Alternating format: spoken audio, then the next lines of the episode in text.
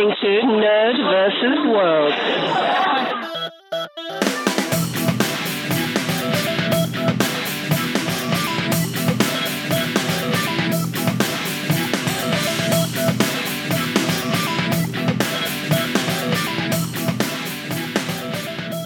Hello and welcome to Nerd versus World, episode 9 Jason and the Argonerds. I'm Brendan. I'm Spindles. And I'm Cody. Cody is filling in for Ady today, who couldn't make it. Because he's being filled in or something. Yeah. No, he's, he's, he's, he's busy at work, bless him. He couldn't get some time off this week, so uh, unfortunately we've had to record without Ady this week, but we're ably assisted by Cody instead. so thank you for coming along, sir. No worries. I'm sure that Ady could probably crack some kind of innuendo about filling him in. Anything. But, no, Ady, Yeah. Ady can have an innuendo about anything. Yes. this has been proven on many, many occasions. Yeah. The man is a walking innuendo metaphor. It's very true. But we've, been, we've promised him an Ady spectacular when he comes back. So. Yes. We're not quite sure what an Ady spectacular is, but we'll find out, I guess. yeah. Um, I'm not going to be here for that. Okay, have fun, guys. How are we all? How are we all bearing up in the in the seasonably inclement weather? I've been in the studio most of the day, so air Yeah. conditioning.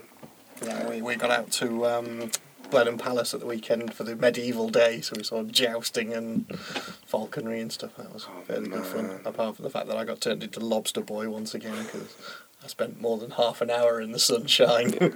More fool me. Yeah, you are a goth. Indeed. Well, you see, I've got a line from where my bandana was. Yeah. Bad line of sunburn, so I now have to wear my bandana all the time. yeah, no, and just went to a beer festival in Reading, which was very nice. Mm. Had a few very nice make- Belgian beers that were about 8%. Or We didn't have enough like time that. to make that in the end because we were going to come down on Saturday, but uh, couldn't make it in the end. Oh, you had better weekends than I did. I worked. I But I spent all day yesterday doing uni work. If Oh, that's okay. any recompense, I started at like about half twelve yesterday and finished at something like three o'clock this morning. Well, I was in the studios. I was on shift yesterday as well. So Did you have many people in on the bank holiday? yeah, we had a few. Had a few students in. Mm. They got a deadline coming up soon, so Ah, right, fair enough. Starting to panic. Bless them. Indeed. That's all good. Mm, silly deadlines. I've got another one to be in next week as well, but it's the AI module next week, so I, I love working on the AI modules. Do that in your sleep, can't you? Sorry? You can do that one in your sleep, Oh, surely. yeah, yes, quite actually. yeah, today just for fun I wrote a, a web service to interface with mine, so yeah.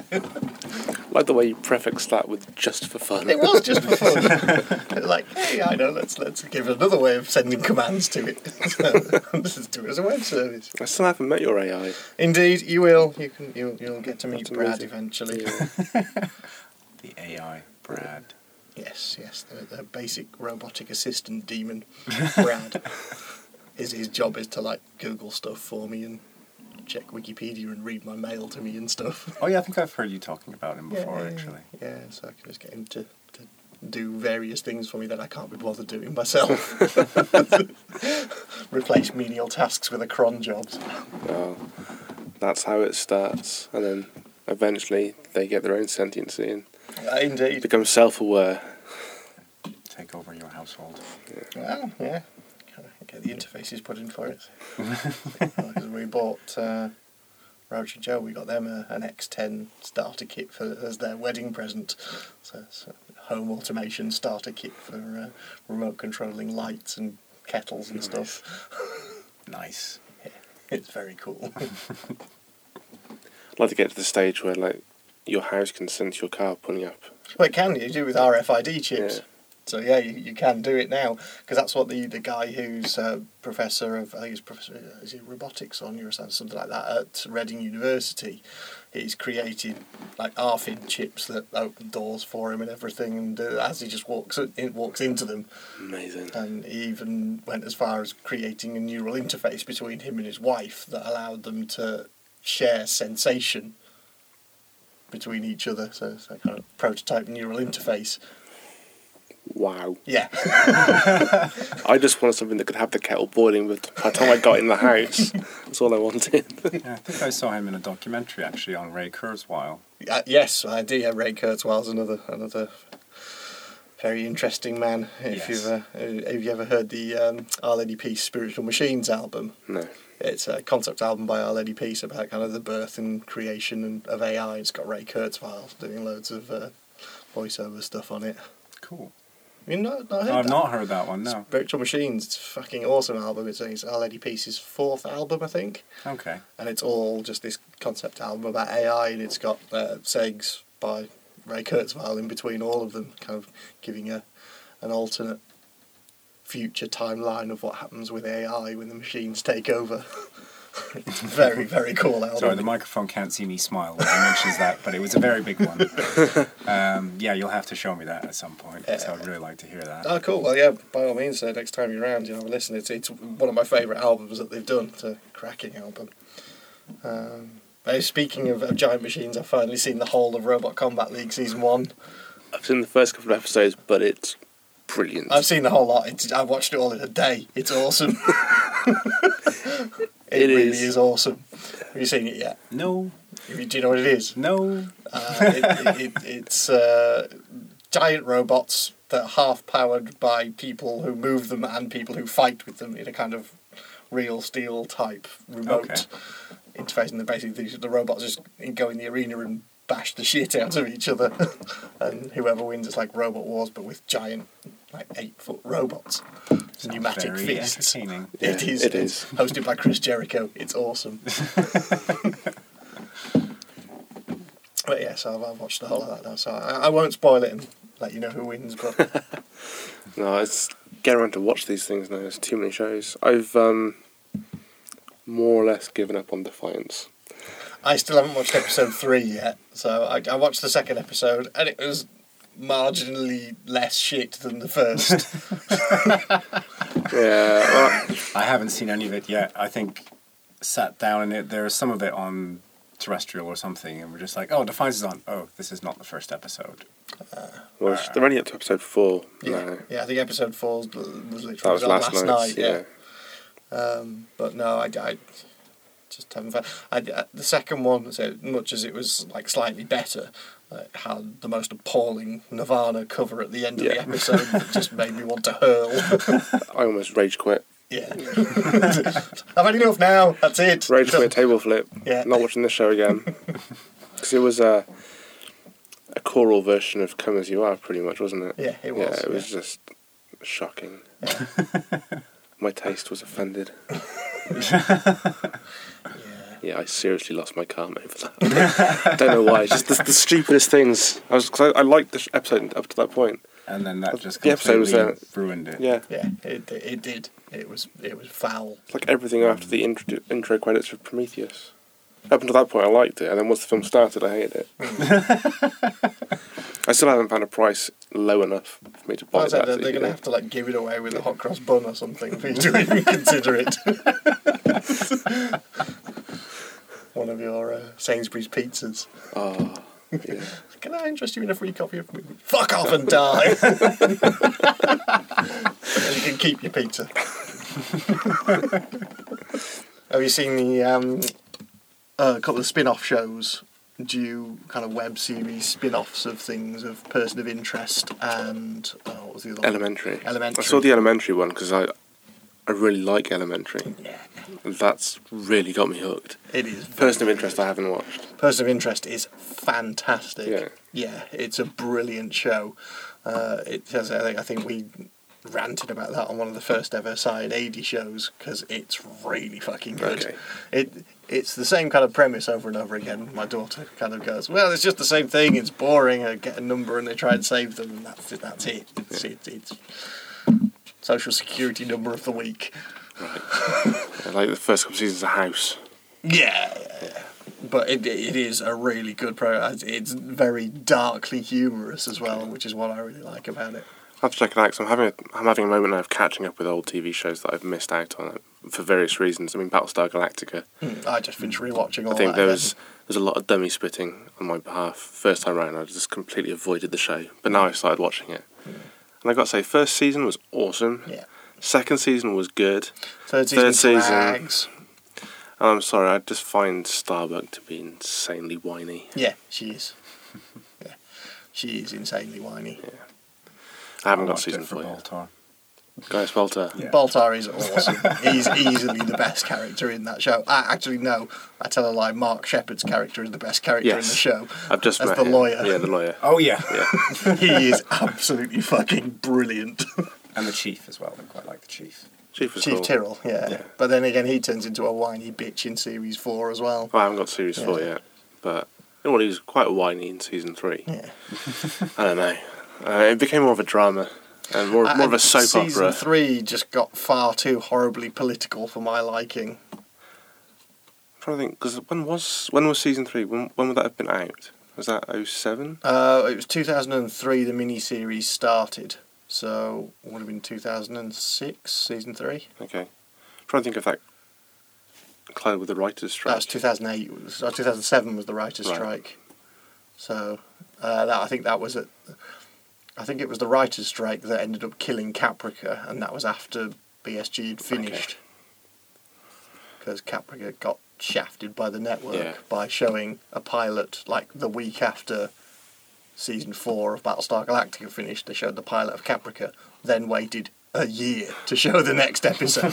Right. Then they showed like five episodes, then waited six months to show the final five episodes. So there was like ten episodes in season one. It took them nearly two years to show it. Jesus. By which point the audience had all given up and fucked off home. Yeah.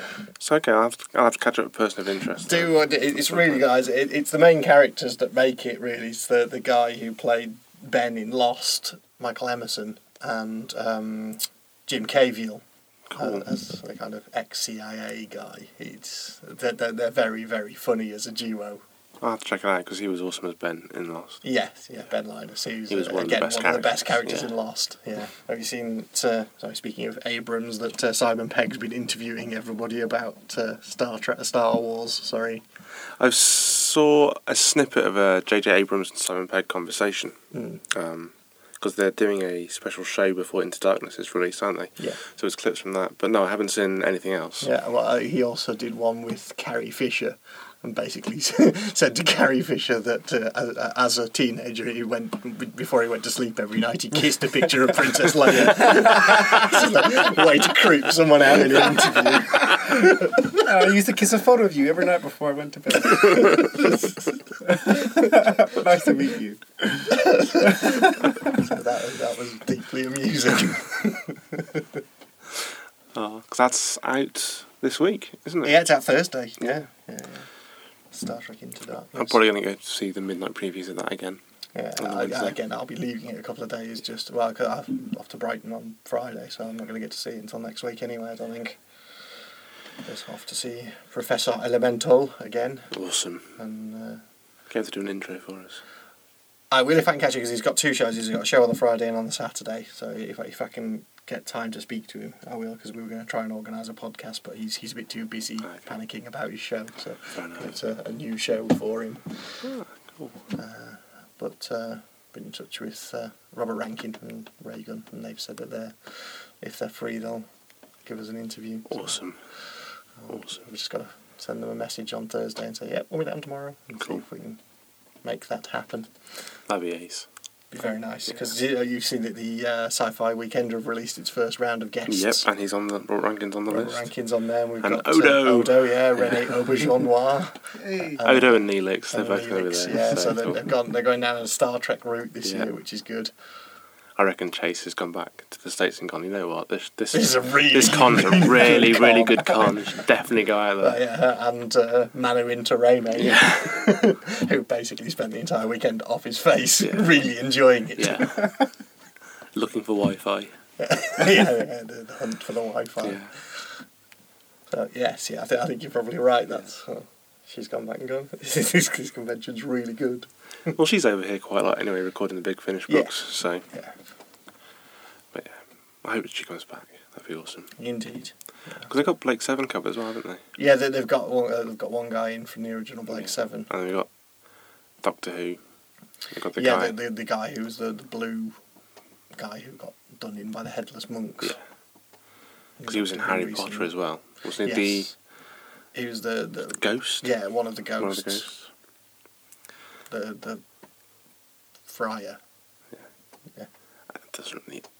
I'm not really fussed if I miss his Q and A. I'm honest. Well, indeed. Well, have to see Yeah, who but- else. I want to go and see Odo. Definitely, yeah.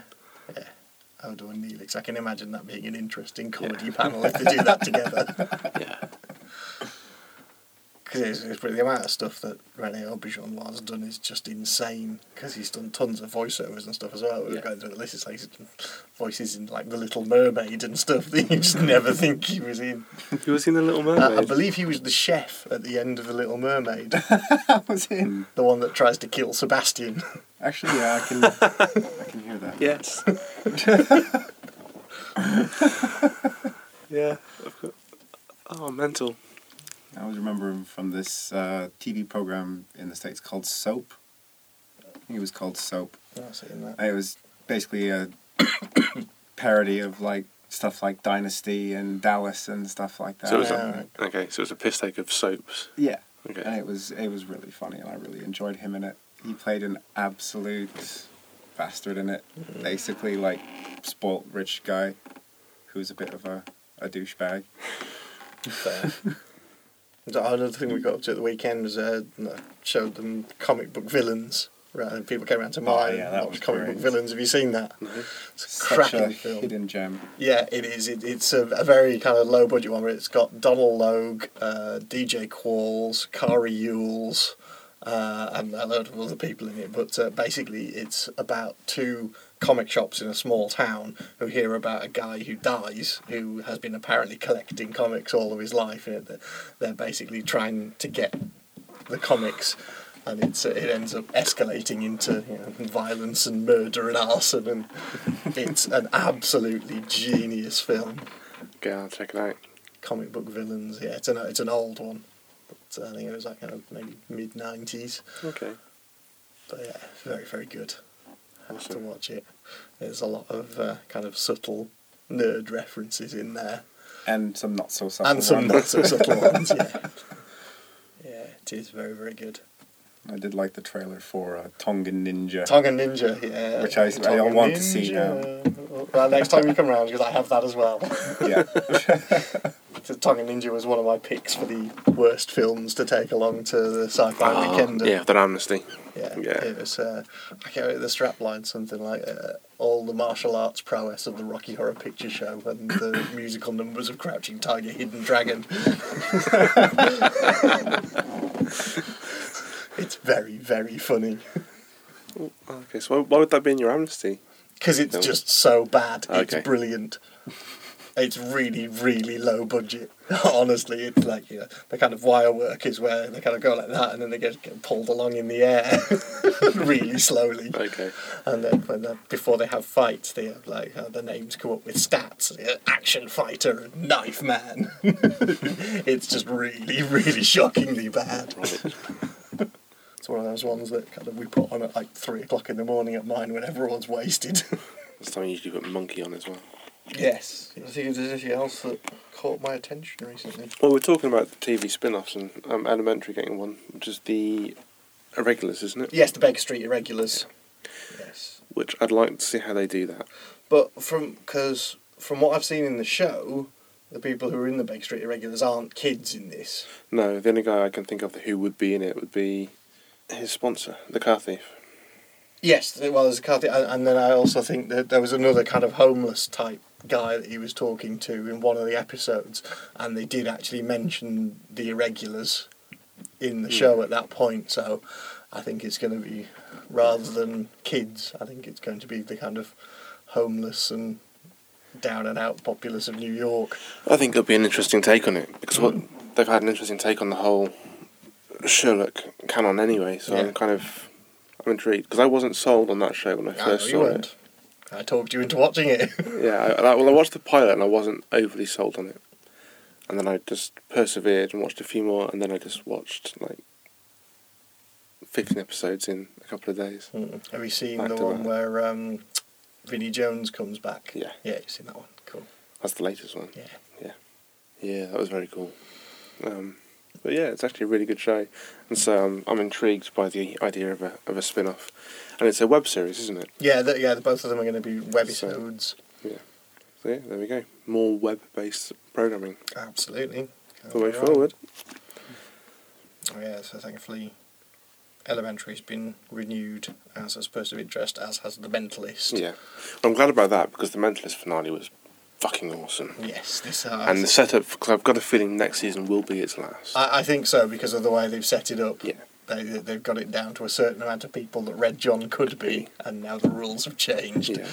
so yeah. Because it was it was on the bubble this season. It Yeah. was really was a coin flip. Yeah. So I think they've probably given it one season to finish it off. Mm, But yeah, that'd be good. Criminal Minds has been picked up again. Well, that, well, Well, they've though they've got the writer and the producers on board. the problem so- with that is that the, the ladies are uh, demanding equal pay. Oh, okay. I was reading an article about it today. So uh, the the girl who plays JJ and the one who plays the uh, the lab technician, I can't remember her name, the kind of techie one, but her anyway. Yeah. Uh, they've apparently been saying you know that they get nowhere near the amount of money that the male stars do. Yeah. So they're they've refused a final offer apparently. So we'll see how that turns out. Oh no, because Jennifer Jareau's my favourite character. Yeah, that's two of the leading Yeah. ladies in it have said that they're not getting paid enough. So Well, they negotiate individually, yes. which is, I guess, kind of the problem. Mm. I think if they negotiated as a group, they might have more more sway. Well, this is why the, the ladies are kind of saying together that Yeah. you know, they don't get anywhere near as much as the men do, so they're, they're demanding equal pay, which is fair. Yeah. it's fair enough. I mean, yeah, like I said, some of the characters, some of your favorite characters are. JJ is my favourite Yeah, character. mm. Yeah, because she left for She left, for, one ages, year. yeah, yeah. She left for a season, then came back. Yep. Well, good luck to them. Yeah, I for hope sure. they get it. Oh, I hope so. and I hope the show comes back. It's it's a fantastic any Great show. show. Yeah, Criminal, Criminal Minds is a great series. It's one of the Yeah. few shows that makes me genuinely squeamish. Yeah, yeah well, we, we- we've had this conversation about it before because we basically mainlined seven seasons in about three weeks. Came out of it being very dark. Did you ever watch the spin-off se- series for, for that? Uh, no, we've got it. It's on Netflix. Yeah. Or Love Film. Love Film. Love Film, Um, yeah. Suspicious Behaviour, Yeah. isn't it? Yeah, That's very good. is that good as well? That's really good. It's a very short series. I think it's like six episodes. yeah, there's maybe. not many of it at all, but yeah, we, it's one that But it's uh, Forest Whitaker and Janeane Garofalo, and Yeah. it's brilliant. Yeah. It's a very, very good series. yeah, I'll have to give that a go. Well, it's going to be that time of year again, isn't it? It's coming up to. Well, they're spinning off loads of stuff again because they've, they've done another backdoor pilot in NCIS called NCIS Red, and it was two episodes of NCIS LA, which, if that works, then it will be a spin off of a spin off of a spin off of a spin off. because it was originally JAG, then NCIS was spun off JAG, and then NCIS LA was spun off NCIS, and then Red spun off NCIS LA. That's crazy. um, Touch is gone. Has that gone? Has Touch has it? The been Keith cancelled. Sutherland one. I've never even watched Yeah, it. That's that's gone. Uh, but we should get a full list of what's been cancelled and what's been renewed in the next couple of weeks. Yeah, I know the, the majority of them are already up on, on Digital Spy. They've Yeah. got a, a scorecard thing on there that says what's been cancelled and what hasn't. But there's still a few shows left to run out their seasons. Yeah, well, Warehouse 13's coming to a close because that came back on a couple of weeks ago. I think Big Bang Theory's got to come to a close. That's still going. Um, next season of How I Met Your Mother is the last one. Yes. Thank God. season eight. I I've not even seen any of it. I dropped out at so- season eight halfway through. I just went, enough's enough. They're just doing the same joke over and over again. There's only so many times you can say, I'm just going to watch this because Barney's cool. Yes. Yeah, at some point, it's go, sorry, he's now doing the, uh, Neil Neil Patrick's Neil Neil's Puppet Dreams, Neil Pepper Dreams, which is infinitely superior. which is much better. So I don't have to watch How I Met Your Mother to get my, my fix. I can just Patrick watch something better on the Nerdist channel. He- Let's go yeah. because he's just as awesome in that. Neil's Puppet Dreams is fantastic. That's great. Um, Utterly inappropriate, but my daughter finds it hilarious. awesome. uh, actually, seen the episode with Nathan Fillion. yeah. Yeah, Yeah, How many references can you crowbar in to his career in the intro? Yeah, that was brilliant. Very, very funny. The castle's been picked up for second season. Well, for a second, Second, for another like for, a- sixth for a season. I think season. is yeah. we're on now, sixth season of Castle. yeah. Yeah, and so we're, we're almost at the end of this season of Castle because Episode twenty three was last night, so yeah, because they, they they had to flip the episodes round yeah. because of the, the bombings Yeah. thing. So they swapped their bomb episode round. They had that one last week. Yeah, but both of them have had a bombing. That's the thing, because uh, last week's they had It was the one where she was stood on the bomb, and that's Yeah. the one that got changed because that was supposed to be the week before, which was the week after the bombings, right. And they swapped it for. Hang on, or was that No, they've was that the, is that the clip show one? yeah. Right, because we, we turned that one off. I'll watch that another point, but I just, just we got about twenty. Oh, it minutes. was it was brilliant. Well, we got about twenty minutes in, and we're just like, oh, it's, it's like two in the morning. Uh, we can't be asked with a clip show. Because it was the hundredth episode. I'm sure. It was. Was it? No, the no, the hundredth No, episode was, was- the one where um, she set up the murder across the street. Yes. Yeah, that was a that was a great episode. Yes. That was the um the Rear Window spoof. That Apologies if, brilliant. if I've just spoiled that for everyone. Hopefully it's Oh, vague shit, yeah. It's okay, I haven't seen enough of it to even know what you're talking about. I think I've only seen one episode that Emma introduced us to when we were around at the weekend. Right, okay. Which Although I episode? have to say, really enjoyed It, that. it, yeah, Castle is it's great. It's Yeah. a great show. That's on Love Film now as well. Is it? Yeah. really going to have to start bugging Hannah to switch over to the online love film Yeah. rather than the DVD. Love Film Love on Film Netflix is- is is genius. The problem I had with Love Film initially was that its on-demand service was nowhere near as good as Netflix. It wasn't, It's- but it really is it's now. picked up immensely because I was going to cancel my Love Film account, but I kept it just to review Zombieland for the show. Yeah. And when I saw that they had like all of Buffy, all of Angel, All, all of of Battlestar yeah, Galactica. all Oh, of Warehouse dangerous. Thirteen, yeah, yeah. They've, they've Yeah. got a lot of box sets of really good shows Yeah, on all- there now. all of the you can West all Wing. watch online. Yeah. all seven seasons of The West Wing. yeah, they've got seven seasons of Criminal Minds on there. So yeah, It's another one I haven't seen. Love Film is it's very very worth it now because Yeah. we were about to quit as well. Um, and then the guy discovered Battlestar Galactica was on there and was like, I'll watch that. And then the guy looked and went, and there's that, and there's that. And oh my god! as well because Netflix is going to lo- the license on their programs is going to run out. I think at the end of May. So Mhm. a lot, a massive chunk of A the of Netflix catalog is going to disappear. already. Yeah, I think it's the same with Love Film as well. There's a few titles which I know if you if you're watching it on a on a laptop, it'll say available until Hmm. a certain date, and it'll go. But that's because their licenses will run out. Yeah, but I mean they're Better getting start some, watching some of the stuff on there pretty quickly. Then. well, they're getting some really good films on there now, really quickly. Like Paranorman's on there already, which has only just come out on DVD. Um, I haven't watched that, and that's hilarious. Right, I need to watch that one. That's a very fun, ga- Um, very fun film. Is that on Love Film or Netflix? Uh, that's Netflix. Okay. Paranorman. Because I've just noticed today that they've got a lot of Disney licenses now. Yes, yeah, yeah. So they're doing like a lot of Disney films, which is quite a, a coup for them, really, Yeah. especially if Disney now has the rights to Star Wars. Yes. Yeah. Which segues us nicely into the uh, the games licenses Yeah, on Star Wars. the negotiations with EA have come good. Yeah, I, th- I think it's it's two of the EA studios are going to be picking up games on it, which is fairly Yeah. cool. and uh, well, I know Bioware as well. Yeah, So it's keeping fingers crossed Indeed. for uh, KOTOR three. so it looks like we're going to get some interesting Star Wars games out of this. That's the Old Republic three, and I'll be happy. They can do whatever they want with anything else as long as The they only- have that game. The only thing I'm dubious about is the inevitable Star Wars Sims. oh, I would, I would like to think Sim that Sith. I'd like to think maybe EA have learnt their lesson from forcing online play and the DRM crash they've had with the new SimCity. Well, possibly, but I mean they've they've pissed loads of people off. Uh, Actually, my wife and daughter are livid because they're stopping doing Sim Social now on Facebook, and Emma has spent months and months on that game. She's, she's hooked on Candy Crush right now, isn't she? Yeah, yeah. Same here. Yeah. you're cursing about chocolates and Yeah. Yeah, yeah. A living room conversation has taken a definite downturn. But yeah, the Star Wars thing, that should be cool.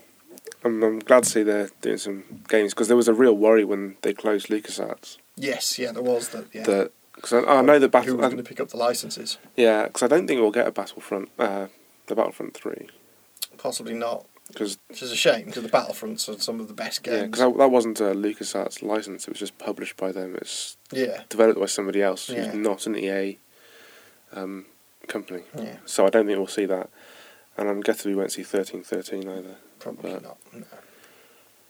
But one thing that is coming out, which is a, a movie tie-in, is a Pacific Rim game. That could be made by anybody. It'd be amazing. That film, that film just looks too good. Indeed. How long have we got till that now? It's July, isn't it? Is it July? Is it July? For some reason, I thought it was like end of May. I'm hoping end of May, but I've got a feeling it's July. Okay. Because they're really ramping up on the trailers and publicity for it at the moment. Yeah. Well, they're going to try and catch everyone who's watching the Star Trek trailers, aren't they? Yeah. So. Yeah. It should be a good year for sci-fi films. I mean, we we had our list like back at episode two, Mm. And so far they've been good. Yeah, yeah, indeed. Iron Man three was Iron Man 3 was just fucking awesome. stunning. Iron Man 3 was awesome. We did a, I did a quick review of that. We put that up separately as a little four minute review. Yeah. Um, and I was trying to, I was trying to work out how to do these reviews. Um, and it took me ages to write that script for, for the review. I thought, do I try and be funny? Do I do I, what do I do? And in the end, I just thought, look, it's expensive to go to the cinema, so I just want to do a review that says, spend your money, don't waste your money. Mm. That's the bottom line for my reviews. Yeah, So if I think it's good, I'll say it's good. If I think it's shit, I'll say it's shit. ha- having watched it in both 3D and 2D, the 3D really didn't lend anything to it. I never thought that it would. Uh, in fact, it actually made parts of it difficult to watch because there were bits where it was very blurry in the background of Yeah. scenes where the conversion hadn't been done very well. Yeah, I You found see, that in Thor. If I'd have known it had been a Quite bad. conversion, I probably wouldn't have gone to see it in 3D because the conversions don't tend to be anywhere near as good as ones that are made specifically for 3D. Like Judge Dredd, for example, Like Judge which Dredd, was which really was good. fucking awesome in 3D. And see, I missed out because I've only seen that in 2D. And Avatar, which was fucking That awesome was in good 3D. in 3D. Um, That's the only film that I've been happy with in 3D. Yeah, That films that are made for it come out really well. Uh, uh, uh, tends to be animation ones come out very well. Like Coraline was amazing in 3D when I went to see that. It's a fantastic film. And to see a few of the Pixar ones in 3D, and Yeah. those were really, really good. Yeah, because that you can do very, very well in like CG environments. Um, but a lot, a lot of the ones that are shot on film and then done as a conversion don't tend to come off very well. No. So yeah, ha- having seen it again in 2D, I think it was less distracting in 2D, and I enjoyed the film more. Why you enjoyed it more? Yes. Awesome. Yeah, Okay, yeah, yeah. so- yeah.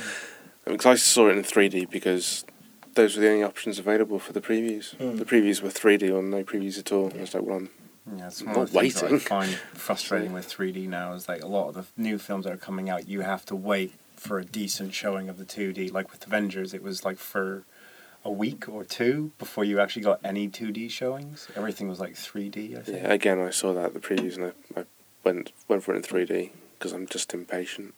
And I waited. I'd waited long enough for the Avengers film. we all had to. you know. Yeah, well, So it's like it, it came down to with down. choices. I can I can wait till it's like in 2D or at a decent time, or I can go see it in 3D. I'm just gonna go see it. And hence they made buckets and buckets of money. Yeah. Yeah. Well, Iron Man t- three's broken records, isn't it? I mean, Yes. it's like the second second highest opening weekend Yeah, but there, since the Avengers. there were issues with it though, and uh, it was that was in terms of its American release. I don't know entirely what the deal was, but I think it was something to do with Disney demanding a higher percentage of the box office take from the cinemas, which is why we got it like a full two weeks before America did. Um, I don't know. and a lot of that it, it seemed to be down to a deal that Disney were trying to cut with the studios to get more of the box office take. Oh man, I don't know how much more they can take. was a problematic Because the the deals, the deal has got to be sick anyway. They've got to be saying that they need to get ninety percent of the opening weekend. Well, I, I, yeah, I think I don't think it was anywhere near that amount. It was something like sixty-five percent was the split that they were going for. Right, because that that's what the cinemas don't make money from the ticket sales, not on blockbusters, God, because no. because they don't own they're, they're renting the the prints. Yeah. Um, this was all started by Spielberg. He was the first per- first person to start this way of pricing it, and it was the Jurassic Park release Mm. where the studio turned around and said, "We will take ninety percent of your opening box office." And if the cinema said no, they didn't get Jurassic Park. Mhm. And if you didn't have Jurassic Park at that opening weekend, you did no business. So they were strong armed into it, Yeah. and that's essentially how it's been. And then like the percentage that you then that the cinemas then pay to the film studios goes down the longer the film is shown at the screens. Yeah. Uh, But then there are some small indie prints that you, the, the companies do just buy, and those ones that's where they make money. But mostly it's all on concessions. Yeah. But I bought one ticket, one popcorn, one drink, Iron Man 3, and it was over 20 quid. And I was like, Yeah. yeah, fuck. Indeed, it's it's exp- I, it, it got me to the point where I'm considering doing the unlimited deal at Cineworld now yeah. because it's like fourteen fifty a month to go and see as much as you like, Man, it's worth the drive from here to Didcot to go and see that. isn't it? Yeah, it really is because I can, I can watch a, f- I can just spend a day watching films on my day off. Absolutely. So Yeah. That's what I did this time around. I managed to catch up with Senna and Seeking a Friend for the End of the World on uh, Love Film. Mm. So yeah, I can happily sit in a cinema and watch films all day. Yeah, so, so that that's not a bad deal at all because Especially for that price. well, indeed, I, uh, it does come with restrictions that you can't go and see something on like a Friday night if it's first weekend of release and stuff. That's fair enough. But you know, so we- we went to see Iron Man at like three o'clock on the Saturday afternoon, and it was empty. And then we went again on the Wednesday when it was Orange Wednesdays, and it was rammed. so it depends when you go, really, I guess. Yeah, I used to I used to hate Orange Wednesdays. When I was working at the cinema, that was the shift we hated more than the weekend. Mm. There were some films where you'd hate the weekend as well. I mean, like Harry Potter, that was busy no matter what day of the week it was. But Orange Wednesday, because you just got everybody in. Mm. But it's a it's a great promotion though. I, it, it is good, but like all them, it's it's a loss leader. So you know, and they they just aim to make it all up on the snacks. Yeah, pretty Yeah, I think there was a case. It was last year or the year before. of, Like this guy in the states actually suing the cinema for ejecting him because he brought his own popcorn, and he actually won the case. Okay. Yeah, I'm not. I'm not sure of the specifics of it exactly because it was quite a while ago that I, I read this article. But yeah, his question was just like, I know how much this popcorn costs. I know how much you're charging in there. What is your justification for charging me this much for something so cheap? Mm. And he, he won effectively, Fair enough. which is a good point, I think. Yeah, just yeah. the cons- I mean, how much you paid for your your drinks and popcorn Yeah. and whatever. Well, that's why when I do a movie review, it's just going to be a case of it's going to be a lot of money. Is it, is so it worth, is, is it worth you spending twenty Yeah. quid on? Yeah. Yeah. Fair. I mean, I if you just want, don't if you want a funny I review, just don't bother with snacks or drinks or anything when I go to the cinema. I just I- don't bother. I just go to watch the film. I have to. Oh, have Oh, I, I stuff myself stupid on Yeah. pick and mix. I have to have snacks. I can't do it. I could probably do without the drink because I always get the single scumbo, So I get like the popcorn and drink deal, but I n- only ever start drinking the drink like ten minutes before the film finishes. Emma just gets kids packs. Yeah, She gets the kids box of yeah, popcorn, a drink, and a snack nice. for like two pounds something. Uh, two kids packs. I definitely only count one child. But I would get popcorn, but they don't do buttery popcorn over here. no, it's true. No. It's just like It's all pre-prepared, sweet or salt. Yeah, I detest popcorn anyway, so it's fine. I fucking love it. love popcorn Pick and mix for me, sir. and ice cream. I Have to get a sundae. Get a three just do scoop. Get a three scoop Ben and. Jerry's um, like shakes that they do at the uh, the Vue cinemas. Oh, I, I don't really. Yeah, it's the Ben and. Jerry's now, isn't it? Yeah. Yeah, it used to be Baskin Robbins. Oh right. Yeah. But yeah, they now do like these Ben and Jerry's like little milkshakes there, and you can get it with like pretty much every, any flavor that they have there. And they're, some of them are quite tasty. Yeah. I once went on a course. But way expensive. I went on a course where we were taught how to scoop ice cream. and how to make sundaes properly. Ridiculous. Absolutely ridiculous. See now, my thing, why don't more cinemas sell beer? Well, the Vue here does. The Vue Does in it? Oxford Yeah, does. they do um, beer and wine. Yeah. Because no, certainly the Cineworld doesn't. So I It's- certainly enjoyed a beer when I sat down to watch Judge Dredd. Well, It's gotta be yeah, a- like yes. It's got to be a licensing issue. It has to Possibly because I mean I went to the the um, the Phoenix for some late night showings and stuff there. I think we went to see a midnight showing of Barbarella, which was awesome. Uh, and just yeah, sat in having beers while watching that, and that's great. And it just doesn't seem that most places do that. No. But if they do, and it's just I'm going to the wrong cinemas, then obviously that's that's my my bad. Well, I can't speak for the Vue in Worcester where I used to work. When I worked there, we didn't. I don't know. There were plans that it would happen, but I don't know if it has. But the Vue in Oxford definitely does. You can get you can get beer there. Mm. I remember going to the cinema back in Whitehead when everybody was smoking and drinking beer in cinemas. That's what the usherettes used to be there for. They weren't there to um. To, they were there to sell you drinks and stuff during the break, but they were mostly there as fire wardens. Yeah. Because you could smoke inside, and if celluloid goes up, celluloid goes up. You so yeah. As we saw in uh, Inglourious Basterds. Yes. I'm thinking of an episode of Criminal Minds as well where that happened too. Should we take a break from music there then? Sure, yeah, we'll take a Okay. break. I, I don't know what the tune is this week, so you're, you're on intro duty. Uh, Uh, this week's music is brought to us from Oxford band STEM. The track is called Bridges and Tunnels. It's off their new EP. These guys will be supporting a funeral for a friend on their rescheduled dates in July. Uh, I'll put all details in the blog description, so check it out, and we will see you on the other side.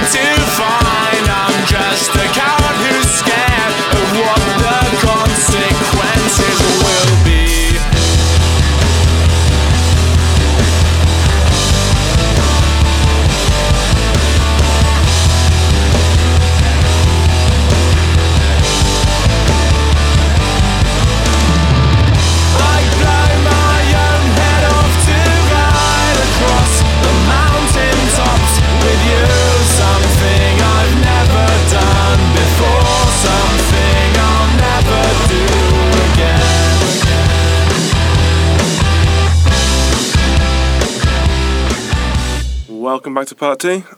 that was STEM. Thank you so much, guys, for letting us use your music.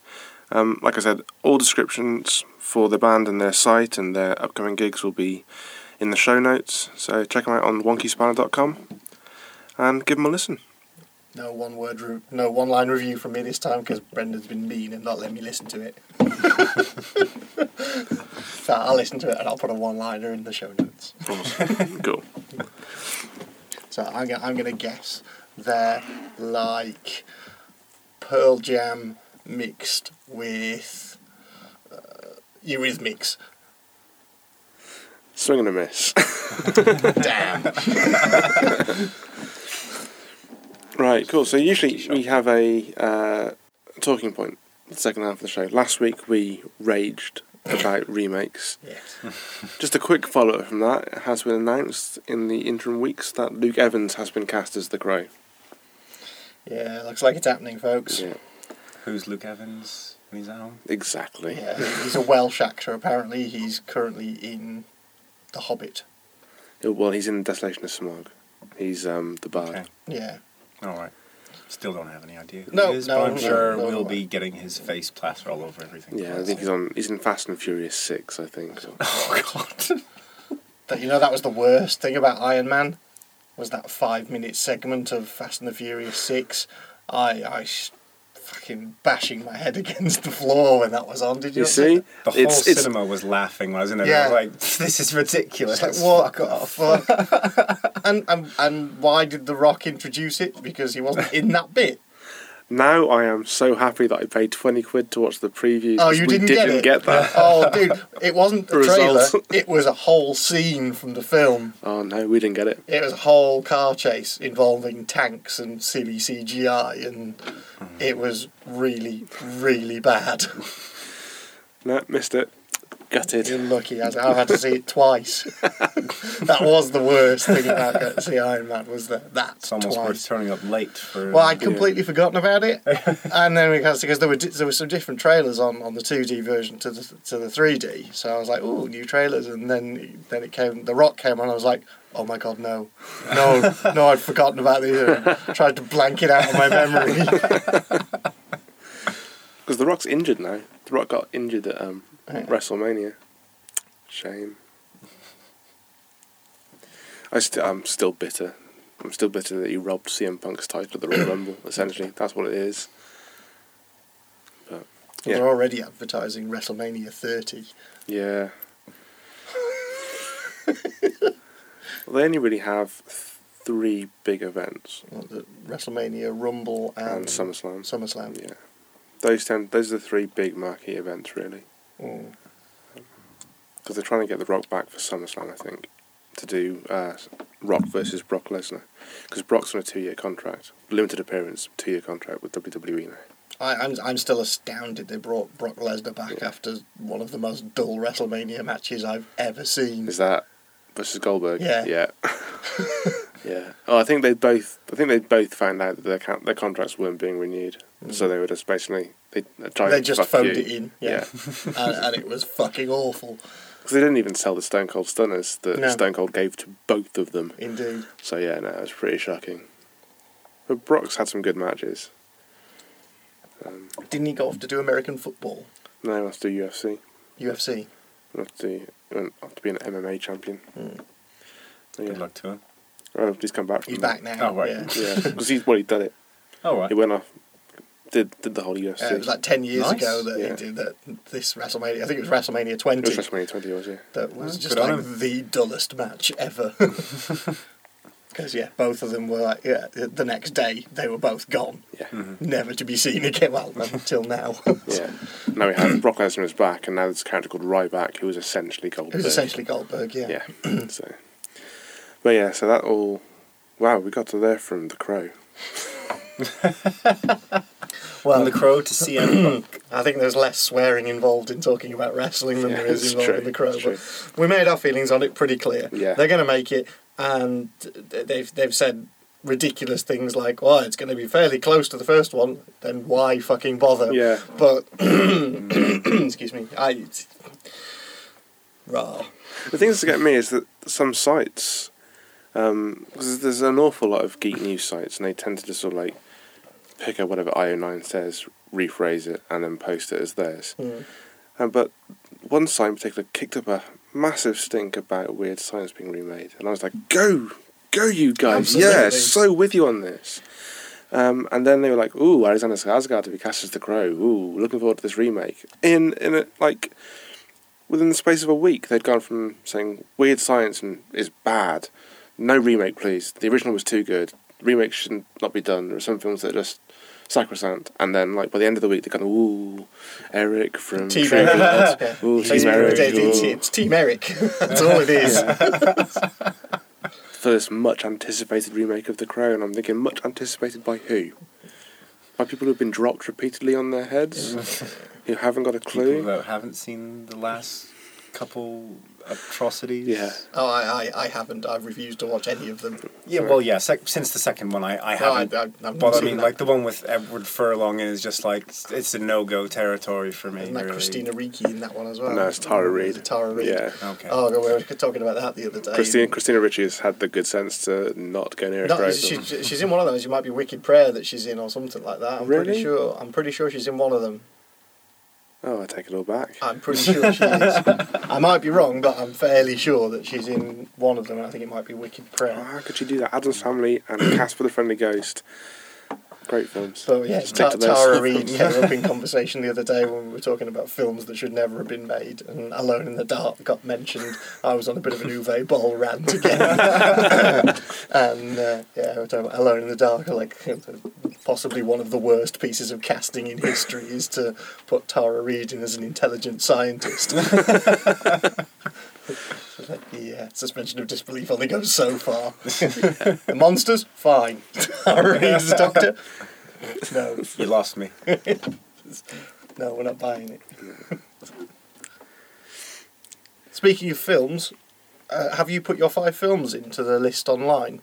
Did you do that, Cody? No, I've not. Ah, okay, but then we need There we five go. films from you, sir. Five films. Okay, so for- thi- thi- thi- this is we we we compiling the Nerd versus World list of films you need to see.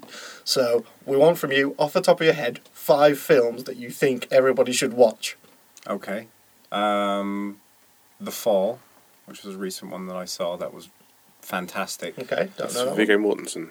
Um, no, no? no, not not with. Oh, that's the road. Sorry. Um, Um, no, the fall is basically the concept of it is is that there is this little girl who is staying in a hospital after like breaking her arm out in the field uh, or something. She was like her family is a family of laborers, and she kind of befriends like this kind of Hollywood stuntman who starts like kind of telling her like these amazing stories that are almost Princess Bride esque Okay. kind of like her imagination of the story that he's telling her and it's it's she's fantastic in it the, the child is really one of the most realistic portrayals of a child i've ever seen in a film and kind of that that childlike logic and the way that she keeps interrupting the story and going no that's stupid why would you do that and then you go okay and like kind of resets the scene and everything changes and it, it's Which just, is very Princess Princess Bride. Bride, yeah, it's it's very fantastic okay, cool. i really really Good highly pick. recommend that one Okay, The Um, Fall. Right. Um, that was the easy one. Then I have to Yeah, that's with one. Four. Four more to go. Um, Four more to go. yeah. Oh. Don't worry about dead air too much because we'll cut it down. If it Okay. takes a while to. Um. Any. I don't know. Does it have to be like a more new one or No, just it can of- be of uh, just in, in your opinion, films that you think everybody should watch. Uh, Dead Man with Johnny Depp. Um, it's got a fantastic cast in it. It's also got like Iggy Pop. It's got um, like you have fantastic cast and Iggy and Pop. Iggy, and Iggy Pop.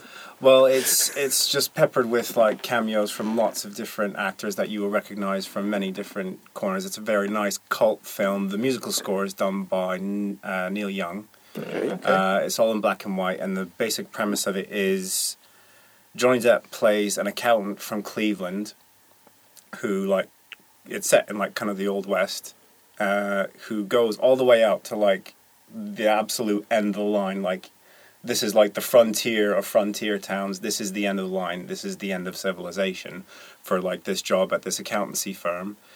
It takes him about two months to get there. By the time he gets there, the position has been filled, and he spent all his money getting there. I've heard of this film. Yes. and then, like with his last bit of money, goes to the saloon, to the saloon, spends his last bit of money on alcohol, uh, and like through a bizarre twist of fate, ends up becoming an outlaw, and finds that he's actually quite good at it. uh, and it's just tremendously funny and quirky, and uh, he kind of gets taken in by this um, First Nations like guide, like kind of like a outcast from his people, just kind of takes him under his his wing. Because as it turns out, Johnny Depp's character's name is William Blake. This guy has actually is actually a fan of the writer William Blake, and like gets it into his head that he's like William Blake come back. So right, I have to help you, William Blake, and this really bizarre relationship comes out of that. That It's- sounds awesome. It does sound very really weird. is. cool. Okay. That's Um, two. Yeah, that's two. Uh, Naked Lunch, if anyone hasn't Naked seen Lunch. Yeah, yeah. that. Um, Very is- surreal film. I, I love bizarre, surreal films. Um, Cockroach typewriters are a standout moment in that one. Well, it's it's just. I think I was flipping through it one late night, like flipping through the channels late one night, and it was on. And I'm just like, oh, it's Peter Weller, it's RoboCop, and it's um, what's his face from uh, seaQuest um, and Jaws and everything like that. And they're having this discussion. And then suddenly cracks himself open and like somebody else steps out and it's like all these weird mutants turn around and go ah Benway like this was like completely it's like what the hell is this Nice. and instantly fell in love with Yeah. it I just like I have to search this out Cool. and it was just yeah wonderful stream of consciousness film I cannot believe that it got made I love that it got made and anybody who likes to be weirded out creeped out or just go what the hell just happened this is a film for you Awesome. um, so that's three. Uh, two more. Uh, hidden gems. Hmm.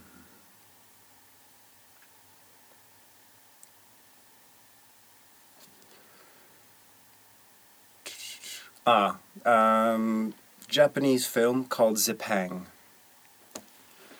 Um, there, I don't know if you remember Videosyncratic when it was about Oh, in Cowley Oxford. Road, yeah. they did some some wonderful cult cinema, and this was a very interesting one. And it's again, it's a very bizarre one in its own right, but in that Japanese kind of bizarre, like mashing everything into it.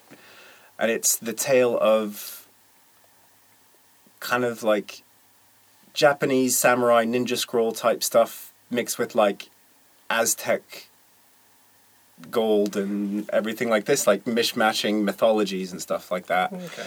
Uh, and it, it just features all kind of craziness, like a samurai that has like twelve different swords and has like a caddy that like kind of chucks out his sword for like special situations. Like his one where you can attach a staff to it and use it as like a I can imagine. like a halberd kind of thing, or another one that like shoots a little dagger out the end, or like a double his double handed sword and stuff like that. It's just like right, my number three, please. Ha, let's go. And he like he fights like musketeers and all kinds of crazy shit happens. And but the best thing is uh, the Bat Ninja. It's just like he's he's this ninja who's like serving the shogun and, and has been sent to find out all the stuff that's been happening with like this Aztec gold and these weird like Aztec deities that have come spilling out of nowhere Okay. um, and trying to get hold of their gold. Um, and he, he just has like some of the most bizarre contraptions. Like he has he has a camera, which he then like puts like the little microfilm into a ninja star, winds it up, and it goes flying off back to the shogun. It's just like what the hell. and he has like this kind of extendable claw thing, and yeah, it's just over the top, crazy silliness. Um, some really dodgy special effects as well, like ninja stars on wires, and like and a really horrible animatronic baby elephant that like tags around with like this samurai and all of his friends, and just it's just really really weird. This sounds brilliant. Yeah. it is all kinds of crazy. I have it on video. I'll I might have to bring it over for Bring you to watch it it, at yeah, some yeah, point. definitely. Because it sounds has cool. to be seen to be believed. Yeah, uh, yeah, it yeah, from the sound of it, does. Cool. So that's four. So one more. That's four. Hmm, can I crawl up one more? Um, give him hell, Malone. I don't know if anybody is aware of this one. Um, uh, who who was the guy that starred in like the uh, the Punisher? Uh, Tom Jane. Tom Jane, yeah, it's got him. As, it's like kind of a film noir story, um, with starring Tom Jane is like kind of the gumshoe character, Mhm. um, and yeah, it's kind of like a bit like Sin City kind of stuff with like kind of over the top characters a little bit, but it's so it, it flows really really nicely. Like the whole story flows really nicely. There's lots of action in it and the story's all right and bizarrely enough one of the characters i don't think i'm spoiling it too much is very much like kind of the joker in the dark knight Okay. the the ironic thing is is that it came out before the dark knight so i'm not sure if uh, david goyer had a hand in writing it or something i don't know Okay. but basically the characters are very similar Mm. to the point where he will be telling you know how i got these scars because he's got like these burn marks on his face and just like and just like what Okay. it's kind of surreal but apart, apart from that it's really lots of action lots of gore lots of jokes it's really funny um, and yeah it's just a lot of fun Wow. Okay. Good Interesting choice. list. not a lot yeah. of people know about it No. No, I'm going to watch all of them. I mean, I've seen uh, Naked Lunch. I've How's seen, Naked but, Lunch? Uh, uh, Oh, that's the, the other four I'm going to have to watch now. Awesome. I think that's the, that's the, the, the most stumped we've been Yeah. in films so far in the list. awesome. Good choices. Thank uh, you. We'll have to. Well, I say good choices now. I haven't seen them yet. apart from Naked Lunch, but I, i think they're good choices yeah, Yeah, well, they're I, I'm excellent sure they choices. are. We'll give them a, give them a try. Yeah. Cool. Okay, which brings us to more questions. Because rather than a talking point for this week, I have been sent some questions from a friend of mine from the Geek and Sundry uh, forums. She has a little web show on YouTube which has just celebrated its anniversary. And so she's sent some questions uh, to see if we'd answer them for her. Okay. So let's see how we get on. Cool. Right, interview questions. Introduce yourself a little. Right, well, Haven't we done that? We've done that, so we can go to the next question. What's your favourite fandom? Well, I don't know mine straight off. That's Firefly. The Firefly. Yeah. Yeah, yeah, yeah, But- it would be. Um, Spindles? I don't know. Probably Doctor Who, I would say, is, is my biggest. Certainly at the moment, because uh, over the last couple of years, I've I, I- I've done my journey of Doctor Who from the very beginning, uh, and that was an interesting journey to watch all of those, including all of the kind of the, the lost episodes, the reconstructions of those was very interesting to watch. Um, and it's it's nice to have because I, I think the point I started watching it was just as David Tennant's reign was ending. Right. So it was in the break before all the, the before the specials came out, before Water of Mars. Yeah. Waters of Mars came on. Was he finished with four specials? Yeah. Yeah.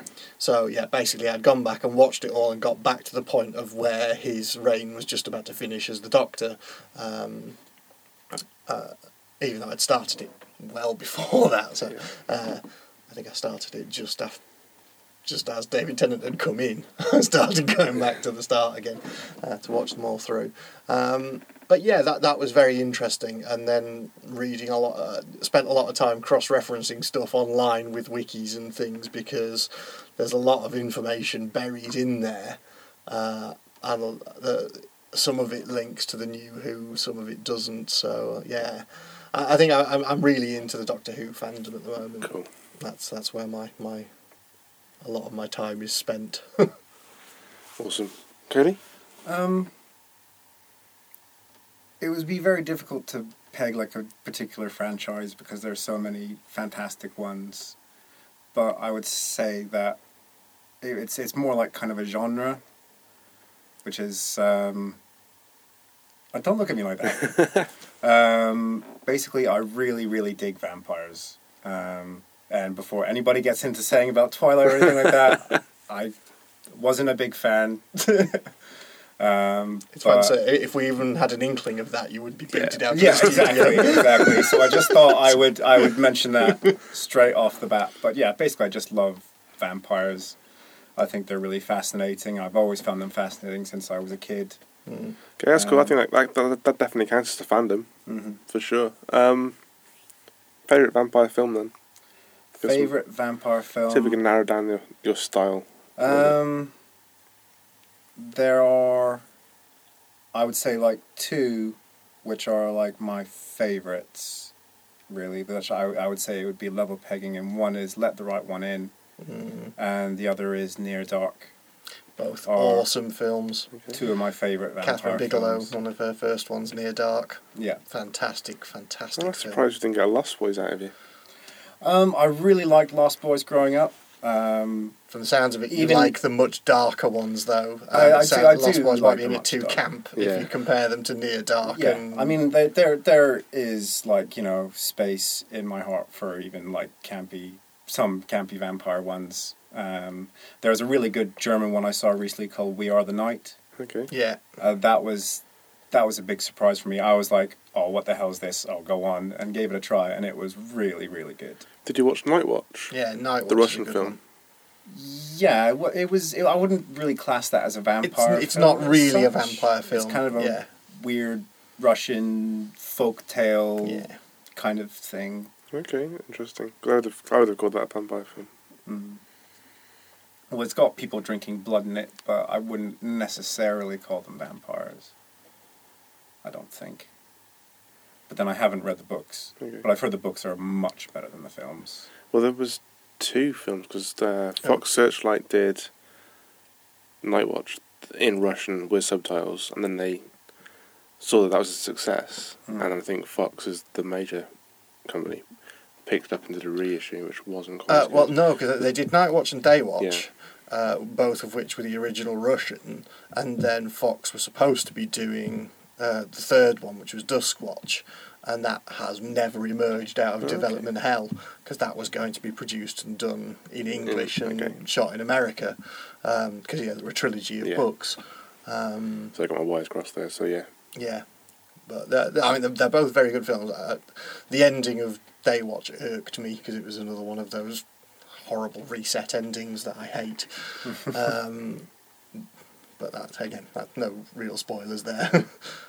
um, but fuck it, the movie's been out for years. If you haven't seen it by now. You're probably not going to. Uh, Interestingly, on the subject of remakes and stuff, though, it's something that we haven't really touched on, which is American remakes of foreign language movies. What did you think of Let Me In? I haven't seen it. Um, I don't see a point of bothering with it. I usually don't bother with American remakes now because if I if I enjoyed the original, I I don't think that somebody's really going to add something to it. That I, I have seen it, and it is actually very good. Chloe Mm. Moretz is very, very good in it. Mm. Um, so yeah, it it is very dark and does follow the original quite well. Uh, uh, again, I see no reason why it needed to be done yeah. Because the original is stunning and it's still contemporary enough. Well, I, it's I know. just I know lazy. The, well, I, I know the American like kind of mentality behind it, which is I don't want if I go to see a movie, I don't want to read. Oh, Yeah. Dude, believe me, I, say, I used to run blockbusters, and the amount of times I'd get people coming up uh, to the point where that all the foreign language films had a big blue sticker on the front that said subtitles, Mhm. and the amount of times I had people who got a subtitle film and then took it and then came back and went, it was all in foreign. I went, what, said subtitles? I went, oh no, I thought that was like for deaf people. Like, No, that's closed captioning. no, no.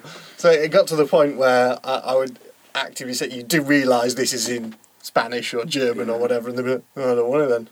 yeah, we had this, Utterly lazy. we had the same problem at the cinema as well when the Passion of the Christ came out. To say it's look, it's not in English; it's in subtitles. Um, and there's been a few, but yeah, you'd have people just walking away from box office. and They go, "Oh, stuff out then," and turn around. I find it so. It, it, yeah. I tell you what, we could write a sitcom based on our experiences with customers of Blockbuster and the Vue Cinema. I, I, I did start writing one. I started writing a sitcom set in a video store. It was called Video Drone. And uh, yeah, I, I I got like this kind of like six characters in it, so it's kind of half clerks, half Except it would kind of end up being more of a period piece now as the, the Yeah. video shop is kind of dead. Indeed. Well, it, it's still there. I mean, Yeah. Blockbusters is still, and despite half the shops closing, the, the other half is still going. I think it Um, would be interesting to set it in the 80s. yeah, definitely. Just like have like a 80s video shop. Unfortunately, I think Be Kind Rewind beat us to that one. Yeah, we could do it well. yeah, maybe I'll have, to, I'll have to show you the script for that one. Sweet. Let me have a look at it. Um, But yeah, so mm, yeah, uh, it was just interesting because I know we've t- t- spoken about remakes quite a bit, but we've never Yeah. kind of touched on that on that aspect of remakes. well, I always find on on the horror side of it, I always find the original Ring to be scarier than the, the American original remake. Japanese And or same with the Grudge. Tartan Asia stuff is Yeah. yeah. I think the reason for that is in the original Asian versions, it's in like a very normal, everyday setting. It's not like the big spooky haunted house up on the mm. hill Yeah. with like very glamorous people and all this. It look they look like normal people. It looks like you know a very normal setting, and so you're not your your mind doesn't quite click like that. Um, that it's meant to be something that's like quite frightening. So Yeah. when something out of the ordinary does happen, you you are jarred by it. Whereas in a lot of American horror now, it's like the the cues are in there. Right, this is going to be scary. Here's the the haunted house. Uh, it's a dark, stormy night, and mm, here's Yeah. like you know da da da da da. I also think it's the, the, the actresses, the, the actors and actresses as well. So like in the in the Japanese mm. originals, I have no idea who they are. I don't know whether Yeah. they're a huge star or not. But when I watch the American version, I know that the actress is a big star. Mm-hmm. I know who the big stars are. I know more or less who's safe. Yeah, I tend to like the the unexpected turns that plots take in the originals as well. Like something like Old Boy, which is hands down one of the most deeply unpleasant, shocking plot lines of a film I've ever seen. it was fantastic. It's it's a, it's a genius film. I really want to see his new film actually, Stoker. Mm, yeah, That one looks quite good. It looks like it has a lot of that macabre, twisted yeah. Asian sensibility Yeah. about it, but just with American actors. Because Old Boy's been remade, hasn't it? Has It's being remade. being remade, Yeah, yeah. being done. don't- Yeah. Not particularly interested in that either. Yeah. I, yeah, I, if you if I enjoy the original so much, it just I don't see the point. Fair. Anyways, questions. Where were we up to? Right. Next question is: She wants to know what do you like to do for fun, for work, or for your favourite project. We'll start with you on this one. Ooh, fun. Uh, so, so, say that. Say that again. What do I like to do? Do for fun, or for work, or for your favourite project. Favorite project. I oh God. I, I I'm king of projects or half finished projects. Unfortunately, I do- I start all sorts of stuff and then never get around to finishing it. Um, I don't know. Historically speaking, I used to love writing and running my LARP campaigns. Uh, I very much enjoyed doing those. Uh, I think I, whenever I was trying to do LARP, I always tried to get to a point where the players lost themselves in what was going on. Yeah. So it, it was immersive as an experience rather than just being, you know, a standard linear monster bash or whatever. It was something that all the players invested themselves in and really cared about their own characters and other people's characters and, and what was going on around them. So I guess that's that's something that I, I have certainly enjoyed a lot as a hobby is, is being able to craft kind of those perfect moments when you see people lose themselves in the characters. Yeah. Awesome. Yeah, uh, I like to write quite a bit. I have, again, saying about half finished projects and everything like that. It's just, um, I think I managed to write up uh, an index of like all like the ideas because I will just like right. I have to write this down this idea or I will like kind of lose it. I think I've got like about twelve projects on the go at the moment that are. And one that's only actually seeing any headway, and then my laptop died, mm-hmm. and I hadn't backed it up. Oh no, sir! Give me the drive. I can get stuff off it. Yeah. Yeah, yeah, I can Okay. reconstruct it, sir. All right. so yeah, just give me the drive. Okay. The benefits of having done disc forensics, uh, I can I can recover stuff. Uh, what do I like to do Yeah, for fun? about you, sir? Work? Well, I do a bit of sound design. I've always been fascinated by sound effects. As in Foley type stuff. Well, no, Foley and sound design are different things. Um, whilst Foley and sound design can both be used to um, replace an on-screen sound from the production sound, the difference would be that Foley is typically done to picture. hmm So you'd be watching the film and you'd be literally performing the actors' actions and movements to get Yeah. the sound. Sound design, you would just look at the scene go away, and then you'd take samples, you'd record things, Create and create create the sound for it. Um, so I like that. I mean, Ben Burtt is a hero of mine. Fair. Yes. So the lightsaber sound, uh, Star Wars in general, Yeah. Just, all the it's just- sound design in the, the Star sound Wars, effects in leave Star it there. Wars are just yeah Um, very innovative. So yeah, I do I do some sound design. I just build portfolio stuff. Um, but that's because I'm an audio engineer, and I, I like recording bands, and I record bands for fun, and I, I prefer working with acoustic acts. Uh, but when I'm what I'm really like doing with the sound is sound design Cool. and Foley. Foley is an awful lot of fun, but Mm. You have to talk to people, and sound design you can just be on your own, and just Yeah. get lost in. Well, I mean that's that's very much what I do in the music that I write. Is I just sit and I take an idea and I record it and I build the layers up and, and do that and make it atmospheric in a way. That's what I, I try Yeah. to build an atmosphere within the music. I've been doing some science fiction soundscaping at the moment. Um, and it's all about the low frequencies. Mm. All about the low frequencies because the human body has evolved to respond to low frequencies over the years. That's why in horror films you have what's called the doom note. It's, Mm. it's the doom tone. Is that the, the note that makes you poo yourself? No, that's the brown note. the brown note. no, essentially, over years of evolution, we've associated low frequencies with oncoming danger, whether it be a volcano or earthquake or an avalanche or a stampede. Which is why you get that kind of Yeah. hum of the engines as Yeah. things are coming towards you. Yeah. And it, it, it triggers the fight or flight response. It's why bass music is Mm. so good at getting people dancing because Yeah. it just triggers that response. But yeah. but it's, it's cool. It's cool playing with that. It's cool fucking around with the physiological effects of music as well. Yeah. Um, so yes, that's what I like to do for fun is make sounds. Awesome. Um, yeah. I'm sure Ady could insert another joke about that there. It, it, it- it's enough that you sat and sniggered in the appropriate place. sir. That was for you, Ady. Okay, so I think this re- this next question relates to the podcast. I think so. It's what inspired you to start the thing that you're doing, uh, podcast, vlog, business, etc. So it's it's the podcast. This is definitely one about this. I mean, I think I think we've pretty we've we've covered this before, really, Yeah. in that it was. It, it gave us a sounding board for getting stuff off our chest that was fucking pissing us Yeah. off. That was coming about that we didn't have any other platform of, of doing. Um, I mean, certainly for me, I think because I'd listened to a lot of other podcasts, uh, and it seemed from listening to those, they, they all sounded very much like a night in my front room because well, we had that the other night when we finally so we sat and watched Amazing Spider-Man the other night for the first time, and it some of it was better, some of it was worse. It, it redressed some balances, like having the cartridges of webbing rather than silly things coming out of his wrists, uh, but then just utterly appalling interactions between Peter Parker and Gwen Stacy Right. were just, uh, uh, just yeah. So yeah, a- a- and that was just a night of us just kind of sat tearing a movie a new arsehole. and that's fun.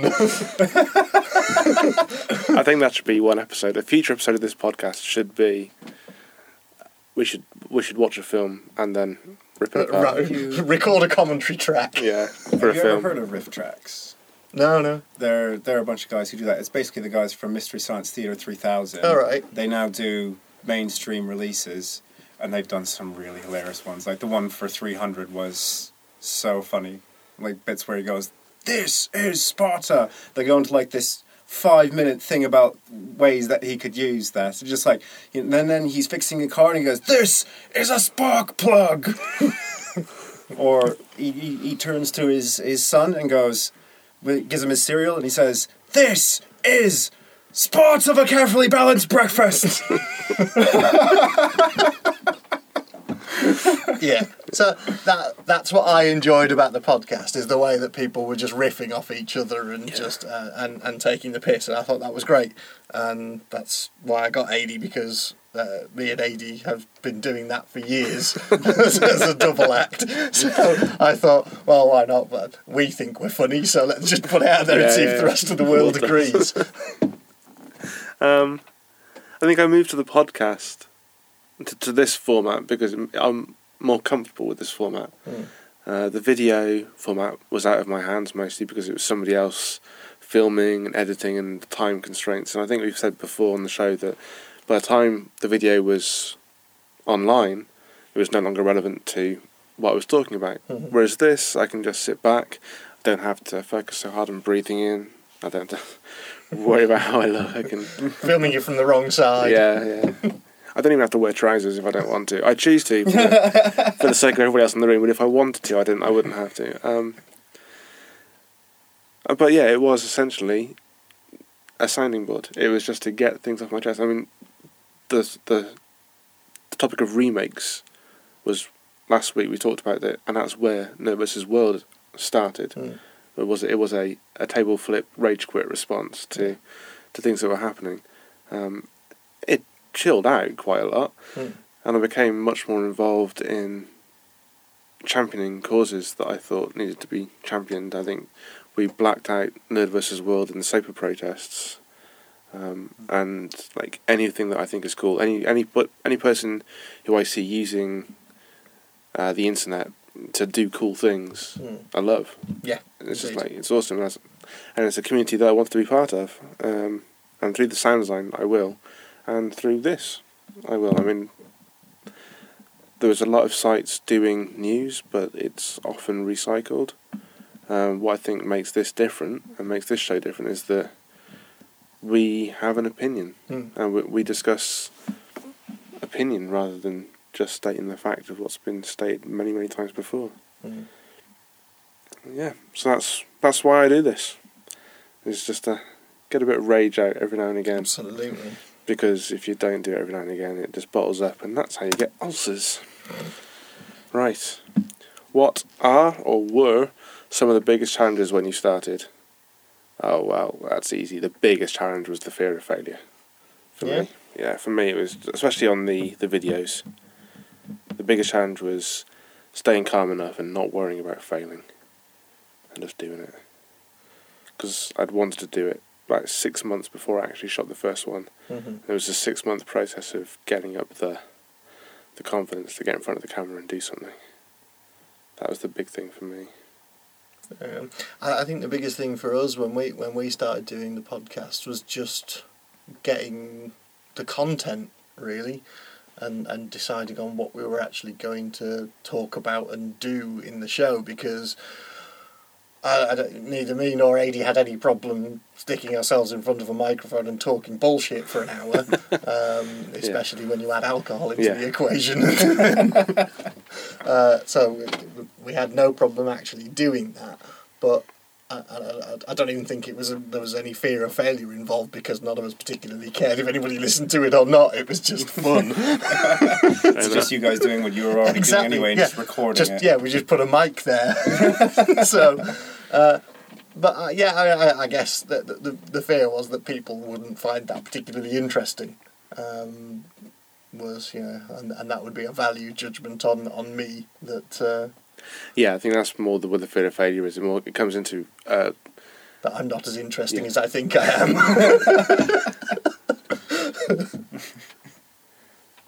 yeah, um, that, yeah. I can get a lot of that. Hmm.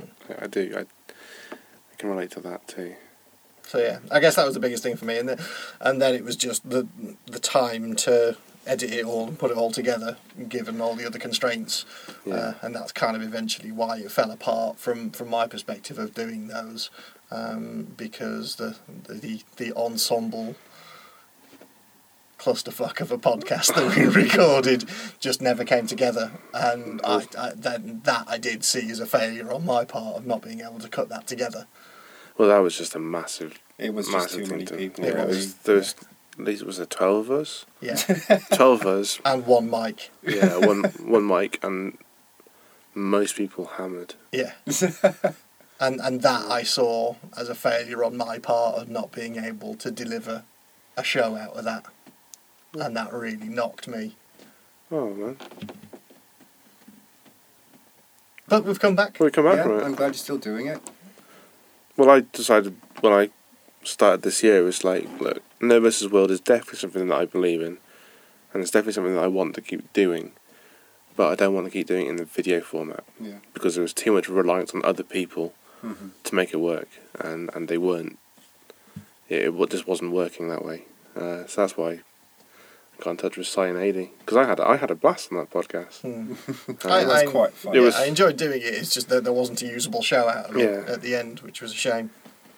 um, so yeah, we sort of merged the two together. We have indeed uh, become a, a amorphous conglomerate. Yeah. yeah. It has life. It is alive now. It's Yeah.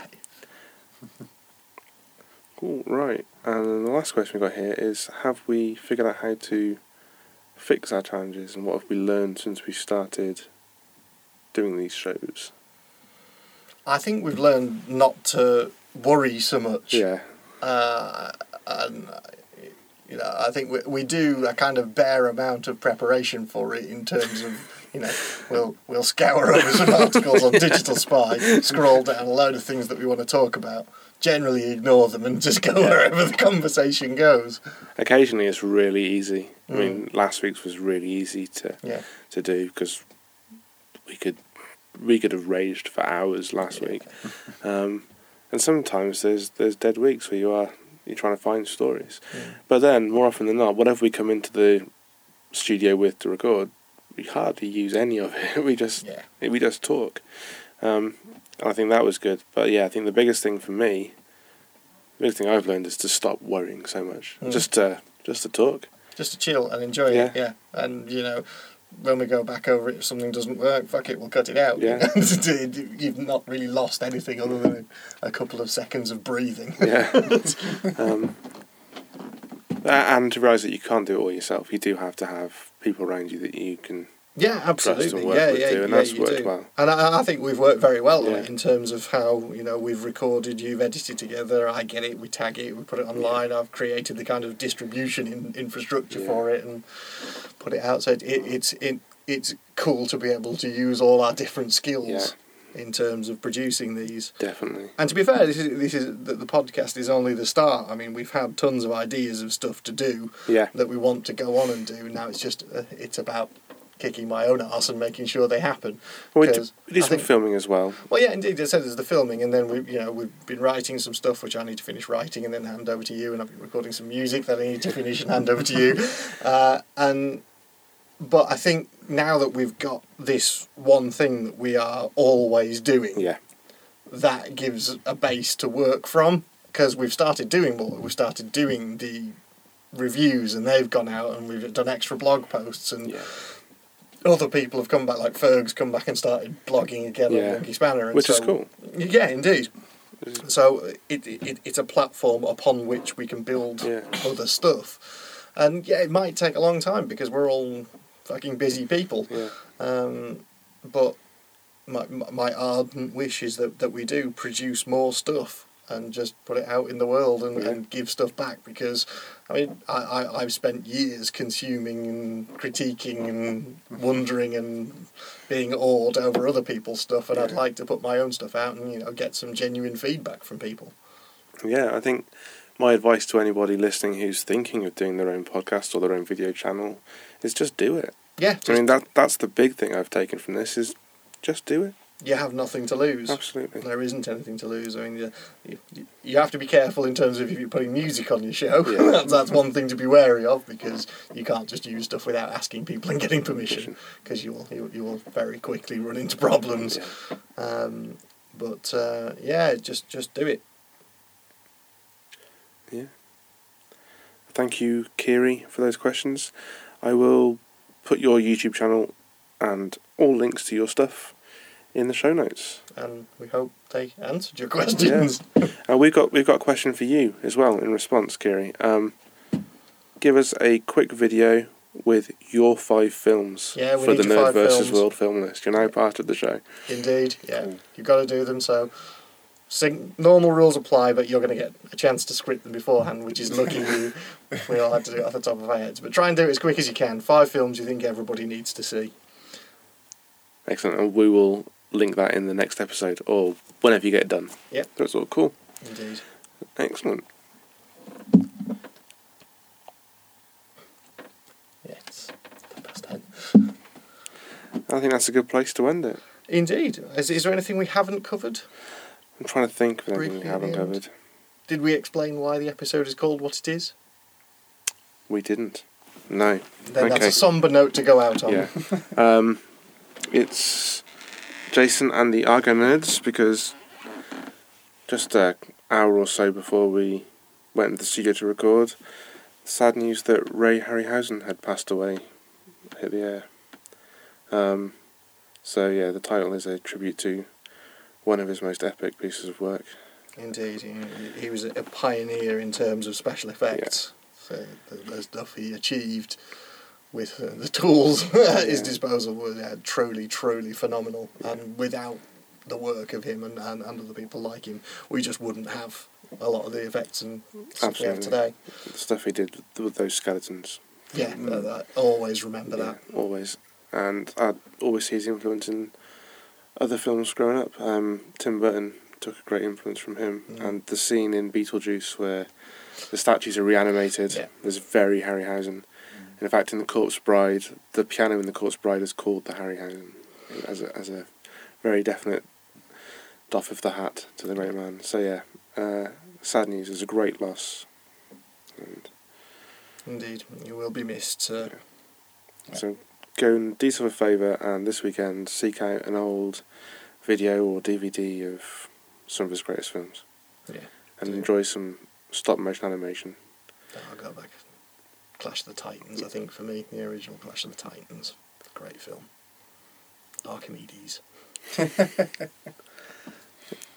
Okay, and on that note, we will say good day and goodbye for this show. Um, I've been Brendan. I've been Spindles. I've been Cody. Nice to meet you, everybody. Sort of, I guess. Thank you for coming. Indeed, thank Yeah. sir. It's been good to I know, have you on the show. It's quite been fun. fun. And until next time, take care and be excellent to each other.